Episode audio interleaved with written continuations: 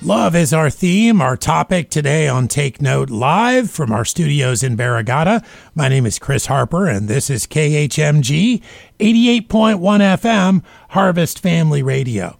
Let's get into our passage of scripture that uh, really is the basis for our topic of the day, 1 John chapter 4. Let's start in verse 7.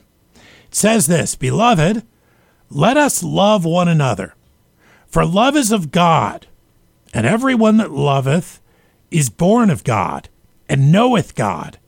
He that loveth not knoweth not God, for God is love. Understanding how God relates to the world, and that is in love, we ought also to love.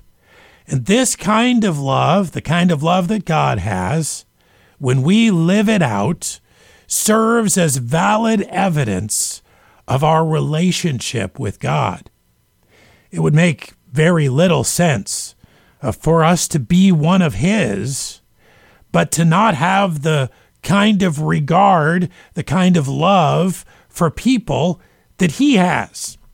In fact, those who lack this kind of love are indicating that they do not know Him.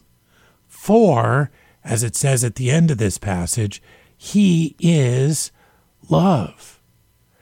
Let's look at verse 9. In this was manifested the love of God toward us, because that God sent his only begotten Son into the world that we might live through him.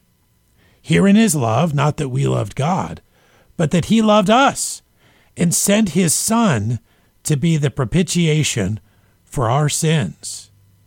We see God's love for man in what he did. He sent his Son into the world to be our salvation. His Son was perfect, the perfect sinless sacrifice for our sins. And he took the punishment that we should have taken. And his Father sent him to do this because of his love. This sacrificial act of giving is a demonstration of the kind of love that he has. And it ought to serve as an example for us. His action is a vivid demonstration, indeed, the definition of love. And that's what this passage is telling us. Thanks for being with us today on Take Note Live.